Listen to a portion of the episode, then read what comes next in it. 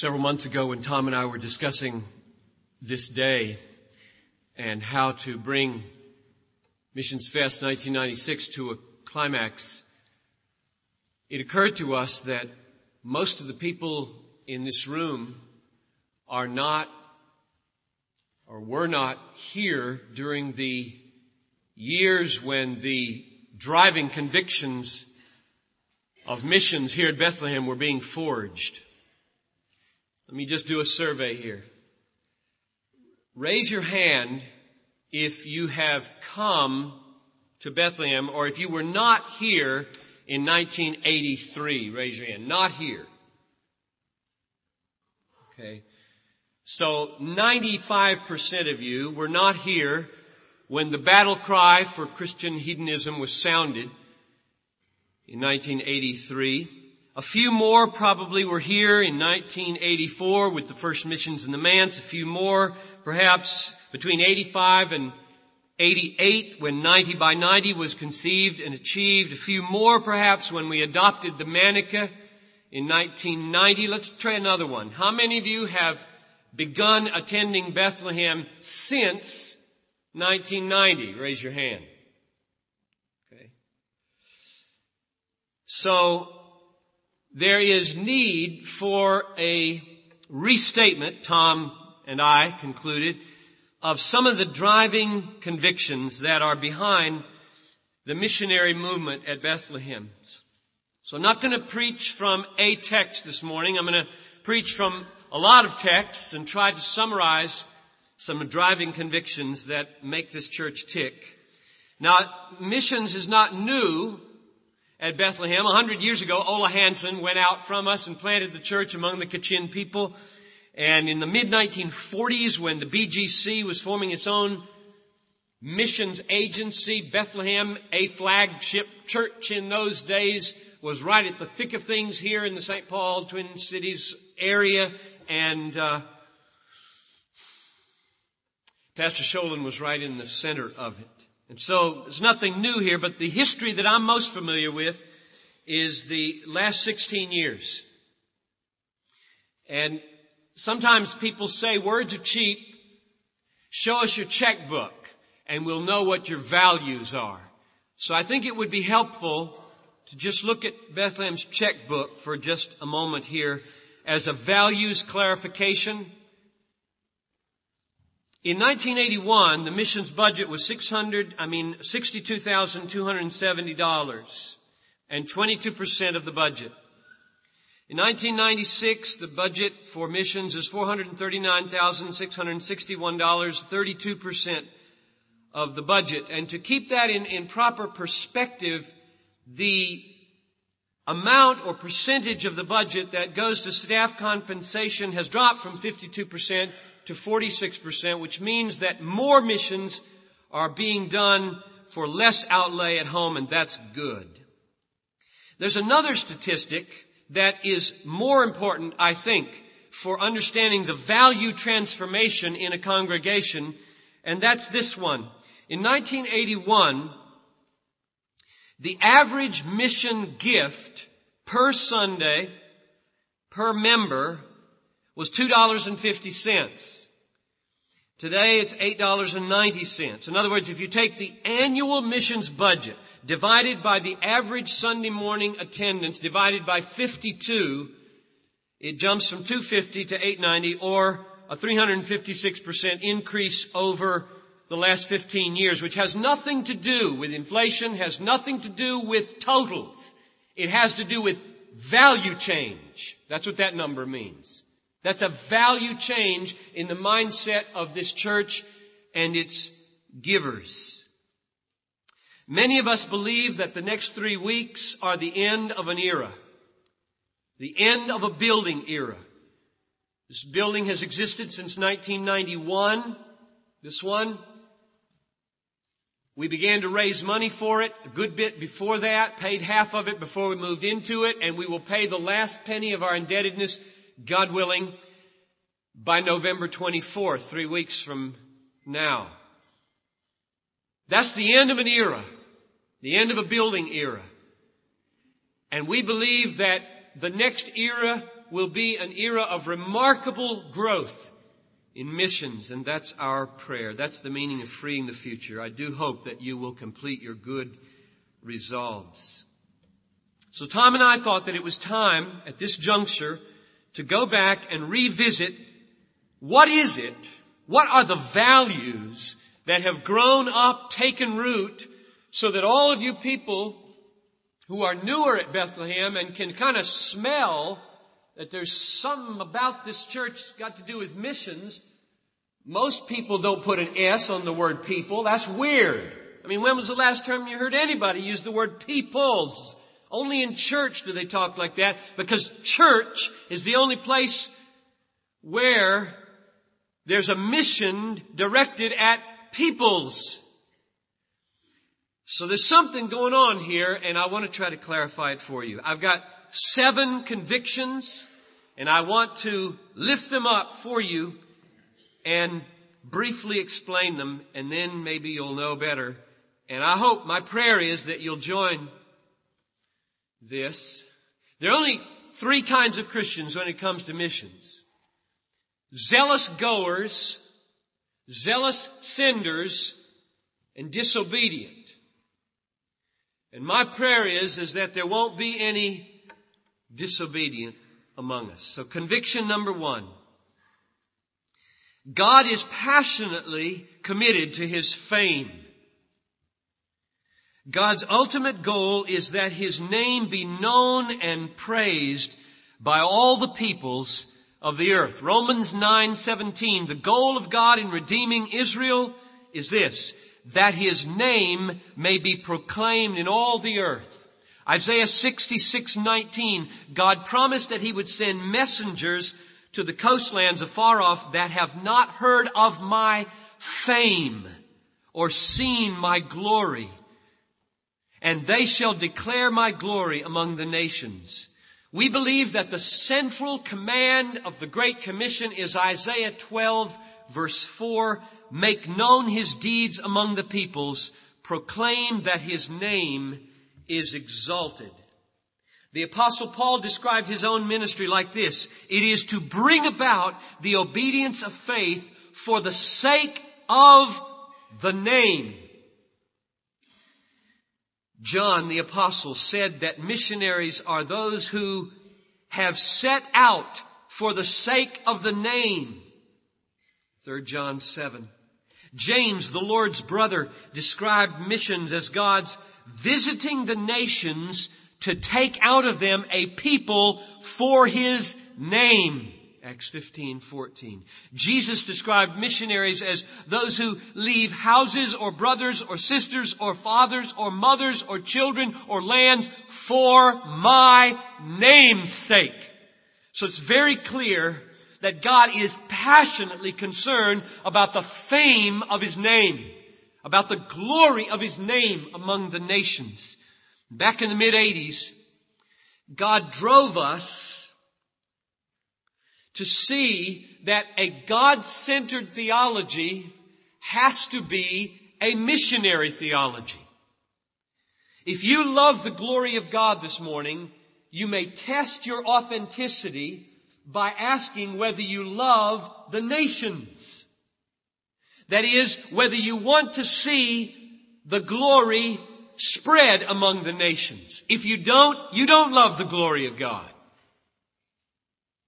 It's a, it's a test of authenticity. God loves His glory known. He loves His glory spread. He loves His glory exalted among the nations. You can't love the glory of God and not be passionate for missions once you understand that. Not to care about missions is to belie your love for the glory of God. There is no such thing as a private glory of God. He is the God of the nations. And He means for His fame to be spread among the nations. That's conviction number one. It's most important. Conviction number two is this. God's passion to be known and praised by all the peoples of the earth is not selfish, it is loving. God's passion to be known and praised among the nations is not selfish, it is loving. God is the one being in all the universe for whom self-exaltation is the highest virtue and the most ultimately loving thing. You may not copy him in that. He is without peer or analogy.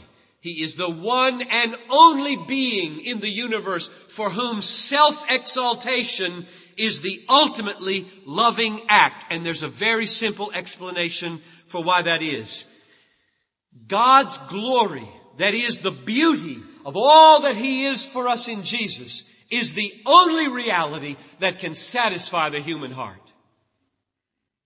Therefore, if He does not uphold that glory, uphold that worth, and see to it that it gets known and spread among all the nations with those empty hearts, he would be as unloving as a husband who commits suicide.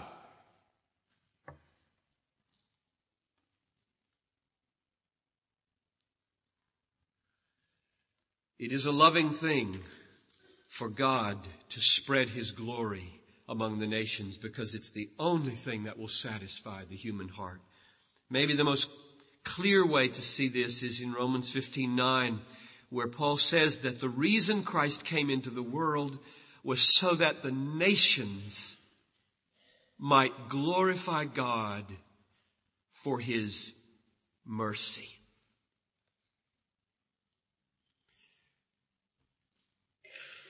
You see that? glorify God. That's the goal for His mercy. He gets the glory. We get the mercy. He gets the praise. We get the pleasure. He gets the honor. We get saved. Therefore, when he seeks that honor for himself, it's a loving thing. God is the one being in the universe for whom to seek His praise and His honor and His own glory is the most loving thing. Because that glory, which has its pinnacle in mercy, is the only thing that will save me. It's the only thing that will satisfy me and all the nations of the world. So let me try to sum up first and second conviction here. There are two basic problems in the universe. Only two. God is profaned and people are perishing. Those are the only two basic problems. Everything resolves into that. And conviction number one says, God will not indefinitely suffer His name to be profaned. He will vindicate His name. And conviction number two says, He has found a way and planned a way to do it by the demonstration of mercy through the death of His Son that we might be saved and glorify Him for His mercy. Romans 15, 9. Conviction number three. God's purpose to be praised among the nations cannot fail.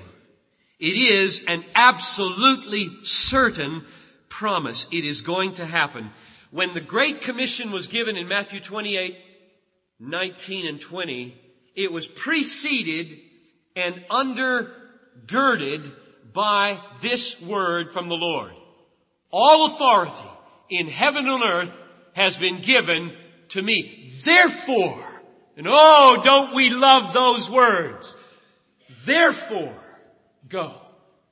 The reason we go is because we have the absolute confidence that the one in whose name we go has all authority over all powers in heaven and on earth. Therefore nothing can stop him. I will build my church and the gates of hell will not prevail against it. Jesus said. It is an amazing thing that he has this authority and undergirds his mission with it. This gospel of the kingdom will be preached as a testimony to all the nations and then the end will come. Spurgeon used to say, I love the wills and the shells of God. This gospel will be preached. The sovereignty of God secures and guarantees it will be done. When I was in Wheaton last weekend, I spoke to the students at the World Christian Fellowship And I gave them four reasons why they may be absolutely certain that to join this cause is to join a winning cause. You cannot lose. You cannot do anything in vain if you pour your life into the cause of world evangelization. And the four reasons were number one, Jesus' word is more sure than the heavens and the earth. Two, the ransom has been paid for the elect among all the peoples, according to Revelation 5 9, God will not let the blood of His Son be spilled in vain. Three, God is sovereign over all things. And four, the glory of God is at stake. And I gave them this illustration of the sovereignty of God. The September 16th issue of Christianity Today had an article on the five missionaries who perished in January of 1956, which is 50 years ago, 40 years ago now. And Nate Saint's son wrote the article. Nate Saint was one who was speared to death on Palm Beach there in the little river in Ecuador.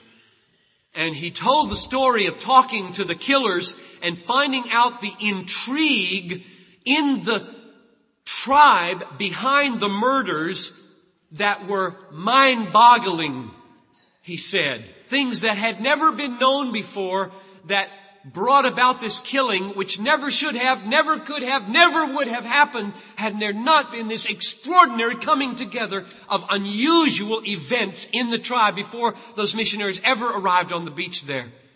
And this sentence is one of the most startling sentences I have ever read by anybody who's ever had a martyred relative. Or anybody else for that matter. Listen to it. This is Steve Saint writing about the killers of his dad. As the killers described their recollections, it occurred to me how incredibly unlikely it was that the Palm Beach killing took place at all. It is an anomaly that I cannot explain outside of divine intervention. I did read it correctly. And I'm going to read it again because I don't think you heard it. Just because I didn't hear it the first time I read it. I, I just, I, it jarred me so deeply. I said, he can't have written that.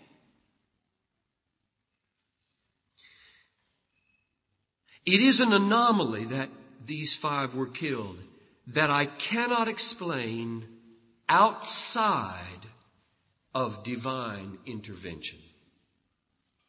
God killed my dad. My dad's death by spearing is inexplicable apart from the fact that God arrived on Palm Beach and saw to it that it would happen. That's what he said, not what I said. And that's a son talking, not an enemy. And that's what I mean by the sovereignty of God. This work, folks, of the Great Commission will be done because in the darkest hours of our tears and tragedy, God in the cloud of that darkness is planting explosives behind the lines. That's what He's doing. Don't ever call God into question in the midst of tragedies. Not even 500 martyrs a day in Sudan Pray, yes, for their deliverance, but even more that the blood of the martyrs might be the seed of the church among the nations. So conviction number three is it's going to happen. It's going to be done. Conviction number four, domestic ministries are the goal of frontier missions. Domestic ministries are the goal of frontier missions. Now this is addressed to the tension that arises in a church like Bethlehem, and it has and it does, between those who are passionately concerned to do ministry here among our decrepit, degenerate, rotten American culture and those who are zealots to get the ministry giver to cultures where they don't even have a chance to minister. And those two groups often go at each other. In a church. Now here's what we learned at Bethlehem in the mid 80s. Domestic ministries is what I mean, what I mean is this. this. Ministries relating right here to evangelism, poverty, medical care, unemployment, hunger, abortion, crisis pregnancy, runaway kids, pornography, family disintegration, child abuse, divorce, hygiene, education at all levels, environmental concerns, terrorism, prison reform, moral abuses, in the media, in business, politics, etc., etc., etc. That's domestic ministry, which every church is called to do in its culture. Frontier missions is not that. Frontier missions is looking for where the peoples are, people groups, who can't even begin to minister in the name of Jesus by the power of Jesus because they don't know Jesus. And there is no church to minister among them. Now, what we discovered was this. Frontier missions is the export of domestic ministries. Frontier missions is the exportation of domestic ministries. Which means, why should there be any tension between these two groups of people? The frontier people honor the domestic people by agreeing that their work is worth exporting. And the domestic people honor the frontier people by insisting that what they export is worth doing here. And there need be no tension between them. They must believe in each other. And in general, I believe at Bethlehem, we have believed in each other. Conviction number five. The missionary task force is on, or the missionary task is focused on peoples, not just individual people, and therefore is finishable. The task of missions is focused on peoples, not people. And therefore is finishable. Many of us used to have the notion that missions is just vaguely going to a faraway place to win more individuals for Jesus. But now we have come to see that the unique task of missions, as opposed to evangelism, is to plant the church among peoples where it doesn't yet exist. And therefore the question is not merely how do you maximize individuals. You might stay right here to do that and missions would never happen. This is not missions. Missions is crossing a culture and it might be Somalis in Minneapolis, but it isn't your next door neighbor who speaks your language, wears your clothes, works at the same kind of place you do. That's evangelism. Missions is crossing a culture into a people group who do not yet have a church from which ministries can be born. Revelation 5-9 is a picture of what missions are up to. Worthy art thou to take the scroll and open its seals, for by thy blood thou hast ransomed men from every people, tribe, tongue, and nation. That's what I mean by peoples languages and peoples and cultures. There are groupings out there from which God has ransomed people and He means for those ransomed to be found by means of the preaching of the gospel, won to Christ, formed into a church and turned into domestic ministries and evangelists. That's what He intends for missions to accomplish. It's not a maximizing of individuals brought to Christ. It is a maximizing of peoples penetrated with the gospel. And that's utterly crucial if we're going to be a missions-minded, obedient church. Conviction number six.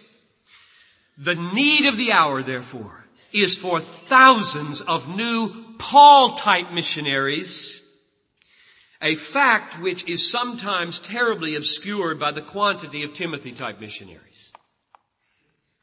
The need of the hour is for thousands and thousands, and they're coming, I'll tell you, they're coming from South Korea. 100,000 students stood up last year in the bowl there in South Korea and said, we are going. They're coming from the Philippines. They're coming from Latin America. Latin America has exploded and Brazil and Argentina are now sending nations. And my prayer is that even though I see a great darkness, a great cloud, a great self-centeredness, easy, comfort-laden Christianity settling across the American scene, my prayer is that we will not be part of it. But that rather there will be goers, that you will not fall prey to those awful thoughts that it's just good enough to send your money because local people can do it better than foreign people. It's not true because there are no local people in unreached peoples. There are no local believers in unreached peoples. The meaning of an unreached people, even if they're surrounded by 10 million Christians, is it takes cross-cultural missionaries to get in there and plant the church. Even if they're all in India or Kazakhstan or China. Don't ever fall for the prey that you can send your money and say, oh, local evangelists can do it better than we. Of course local evangelists can do evangelism better than you. They can't do missions better than you. Missions is crossing a culture and planting the church where it isn't. Now Paul, when I say Paul and Timothy type missionaries, here's what I mean. Timothy lived in Lystra. In Acts 16, Paul comes and he finds him and he makes him part of his missionary band. He goes to Ephesus and he leaves him there. There's a church in Ephesus. There are elders in Ephesus. There's an outreach program in Ephesus. And he says, Timothy, you stay right there, mister. Don't go home. You are a Timothy type missionary. They need you here. And therefore I believe in it. It's got biblical precedent and it's precious. And therefore when I exalt the need for thousands of Paul type missionaries. I do not minimize the sacrifice and the preciousness of Timothy type missionaries. But what I mean by Paul type missionaries, as you heard in this text here that Dan read, is that Paul said, I make it my ambition to preach Christ where he is not named. He isn't named and somebody has to take up that challenge. One of the most amazing things Paul ever said, I mean it boggles the mind, is this from Romans 5, 19 and 23. He said, from Jerusalem, southern Palestine, all the way around as far as Illyricum, that's northern Italy, I have fulfilled the gospel. There is therefore now no room for me to work. It shakes your breath away. What do you mean there's no room for you to work? Tens of thousands of unbelievers in Ephesus. Tens of thousands in Iconium and Lystra and Derbe and Antioch, and not to mention the villages scattered around, and you say there's no work to be done here. Why? What in the world did that sentence mean? You know what that sentence meant? It meant there is such a thing as missions. And it is the same as evangelism. Please do not buy in to the simplistic notion there's lots of unbelievers in the Twin Cities. Of course there are. And there are 1200 evangelical churches to reach them. More churches in the Twin Cities than there are missionaries to the Muslims and Buddhist peoples of the world. 1.5 plus billion peoples. That sentence means there must be, if this job is going to get done, and it will get done, and may we be a part of it, there must be thousands, I believe hundreds of thousands of young people, middle-agers, and especially retired people who go as Paul type missionaries to places where and peoples where Christ is not named. That was a massive discovery that we made. Finally, conviction number seven. God is most glorified in you when you are most satisfied in Him. And you are most satisfied in Him when your satisfaction expands to meet the needs of others. It's amazing how those who have suffered most in the cause of the missionary enterprise speak most lavishly about blessing and joy. If any man would come after me, let him take up his cross, deny himself and follow me, for whoever would save his life will lose it, and whoever loses his life for my sake and the gospel's, that's missions, for my sake and the gospel's will find it. You find your life, folks, by giving it away in the cause of the gospel. Samuel Zwemer, missionary to the Muslims, said after 50 years of missions labor, including the loss of two daughters in North Africa to the fever, the sheer joy of it all comes back. Gladly would I do it all over again. Hudson Taylor and David Livingstone, you know, at the end of their lives, which were filled with extraordinary hardship, said, I never made a sacrifice. When a person speaks like that who has suffered much, God is magnified because what you see is that God is all sufficient to so deeply satisfy their hearts that every suffering brought into their lives in the cause of Christ takes them deeper into their experience of God and they discover that Psalm 63:3 is really true. The steadfast love of the Lord is better than life. Those are our driving convictions. There are more. My prayer is that God would open your heart and that you would see them and that you would join as senders or goers, but not disobedient in a wartime lifestyle here or there to maximize all that you are and all that you have for that cause. I want to end the service like this. I would like those of you who this week, I, I listened to David Yeager's sermon so that I'd be up to speed. And I know God was touching you through that sermon. I know it was. I've heard some of you pray about it. And God's touched you on Wednesday night, and God's touched you in your devotions. God touched you about missions and worship on Friday night and God has touched some this morning. I want to pray for you. And here are the people I want to come stand here. I don't have my mic on. I forgot. Sorry, Tom. I got to stay here.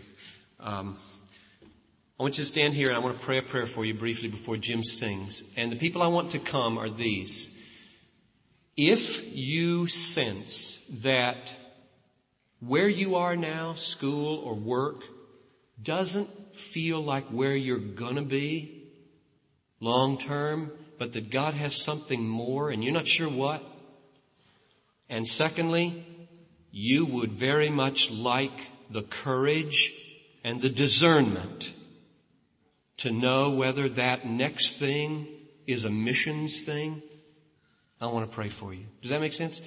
You're feeling a stirring right now that where you are is probably not the last thing or the next thing, and there's going to be something more, and it, it just might be missions, and you need discernment, and you need courage. So if, if you're in that category, would you come stand right here quickly, please? We can't take too long, and I want to pray for you. I know that, I know that you're out there. Just come on up. Let's make a little huddle here, and I'll pray. And Jim, why don't you come and position yourself at the mic to lead us in song? And then when we're done praying for this group, um, there's going to be prayer teams on either side, and if anybody wants individual prayer about anything, they would just love to, to pray with you.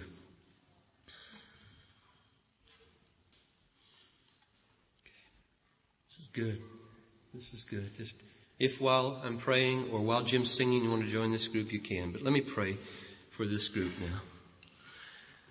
Lord, there are others I know, but these are the ones who are sensing right now something special about where they are. School, work, retirement, whatever else. And there's something else out there. And they're not perhaps quite sure, but they want to be open. So what I want to pray for them now is that a spirit of great discernment of your calling would come upon them. I pray, O oh Lord, for a spirit of courage. Would you protect them from the deceits of the evil one, from the desire for other things, and from the distractions that pull us away from the great, big realities of life. Oh God, just move in their hearts, I pray. And solidify the resolves that you've been creating. Clarify, Lord, the next step of their lives, I pray. Give them all the zeal and all the courage and resolve that they would need to follow what you make clear. In Jesus' name I pray.